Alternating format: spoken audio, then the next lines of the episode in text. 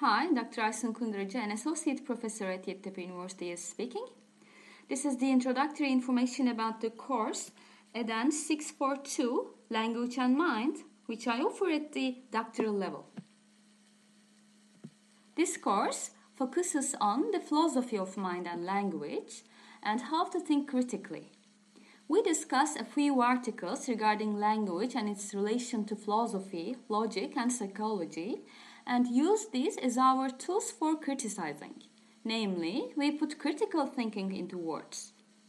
The objectives of the course are as follows examining, summarizing, reporting a number of papers in linguistics and philosophy, evaluating studies by contextualizing them, localizing and using knowledge, comparing and contrasting texts with opposing views, and creating one sound conception by synthesizing these.